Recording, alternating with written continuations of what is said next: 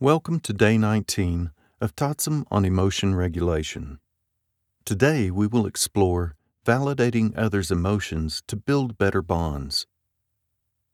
Receiving emotional validation doesn't just make us feel seen and heard, we also feel accepted by others.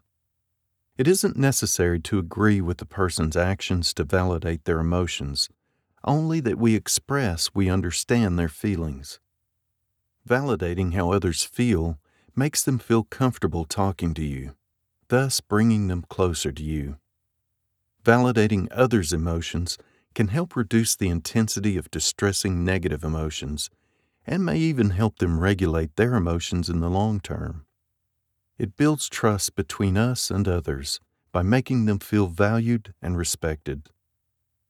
The next activity will help you practice the art of emotionally validating others.